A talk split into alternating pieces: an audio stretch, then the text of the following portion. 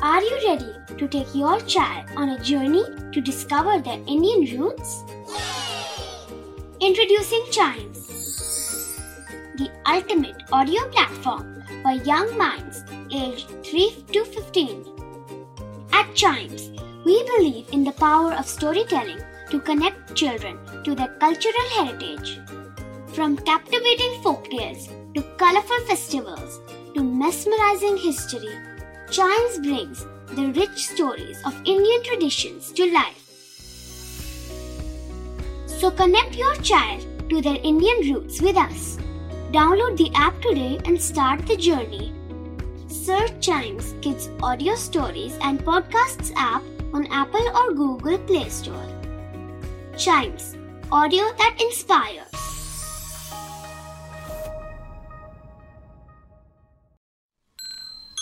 This is Chimes Radio, original podcast.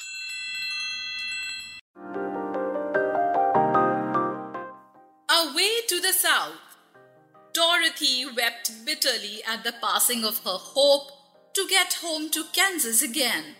But when she thought it all over, she was glad she had not gone up in the balloon, and she also felt sorry at losing Oz, and so did her companions. The Tin Woodman came to her and said, "Truly, I should be ungrateful if I failed to mourn for the man who gave me my lovely heart. I should like to cry a little because Oz is gone, if you will kindly wipe away my tears so that I shall not rust." "With pleasure," she answered, and brought a towel at once. The Scarecrow was now the ruler of the Emerald City, and although he was not a wizard, the people were proud of him. "For," they said, "there is not another city in all the world that is ruled by a stuffed man." The morning after the balloon had gone up with Oz, the four travelers met in the throne room and talked matters over. The Scarecrow sat in the big throne and the others stood respectfully before him.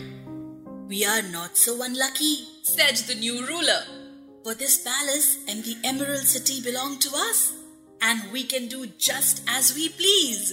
I am quite satisfied with my lot." "I also," said the Tin Woodman, "am well pleased with my new heart, and really that was the only thing I wished in all the world." "For my part, I am content in knowing I am as brave as any beast that ever lived, if not braver," said the lion modestly. "If Dorothy would only be contented to live in the Emerald City," continued the Scarecrow, "we might all be happy together." "But I don't want to live here," cried Dorothy. "I want to go to Kansas." The Scarecrow decided to think, and he thought so hard that the pins and needles began to stick out of his brain. Finally he said, "Why not call the winged monkeys and ask them to carry you over the desert?" "I never thought of that," said Dorothy joyfully. She brought the golden cap to the throne room, she spoke the magic words, and soon the band of winged monkeys flew in through the open window and stood beside her. "So this is the second time you have called us," said the Monkey King, bowing before the little girl. "What do you wish?" "I want you to fly with me to Kansas," said Dorothy. But the Monkey King shook his head. "That cannot be done," he said. "We belong to this country alone and cannot leave it. There has never been a winged monkey in Kansas yet, and I suppose there never will be, for they don't belong there. Goodbye." And with another bow, the Monkey King spread his wings and flew away through the window, followed by all his band. Dorothy was ready to cry with disappointment. "I have wasted the charm of Golden Cap to no purpose," she said.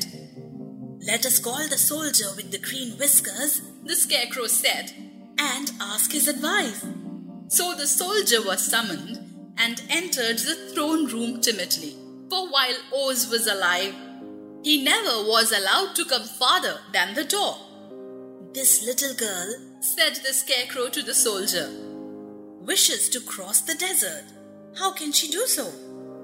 "I cannot tell," answered the soldier, "for nobody has ever crossed the desert until it is Oz himself." "Is there no one who can help me?" asked Dorothy earnestly. "Glinda might." "Who is Glinda?" "The witch of the south. She's the most powerful of all the witches and rules over the Quadlings. Besides, her castle stands on the edge of the desert, so she may know a way to cross it." "Glinda is a good witch, isn't she?" asked the child. Uh, the Quadlings think she's good," said the soldier, "and she's kind to everyone." "How can I get to her castle?" asked Dorothy. "The road is straight to the south," he answered, "but it is said to be full of dangers to travelers. There are wild beasts in the woods and a race of queer men who do not like strangers to cross their country."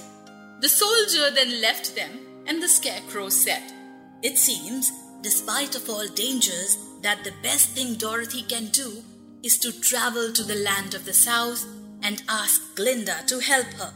"I shall go with Dorothy," declared the lion, "for I am tired of your city and long for the woods and the country again. Besides, Dorothy will need someone to protect her." "That is true," agreed the woodman.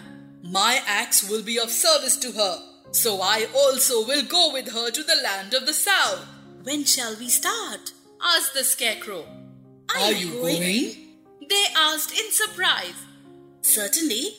If it wasn't for Dorothy, I should have never had brains." "Thank you," said Dorothy gratefully. "You are all very kind to me, but I should like to start as soon as possible." "We shall go tomorrow morning," returned the Scarecrow.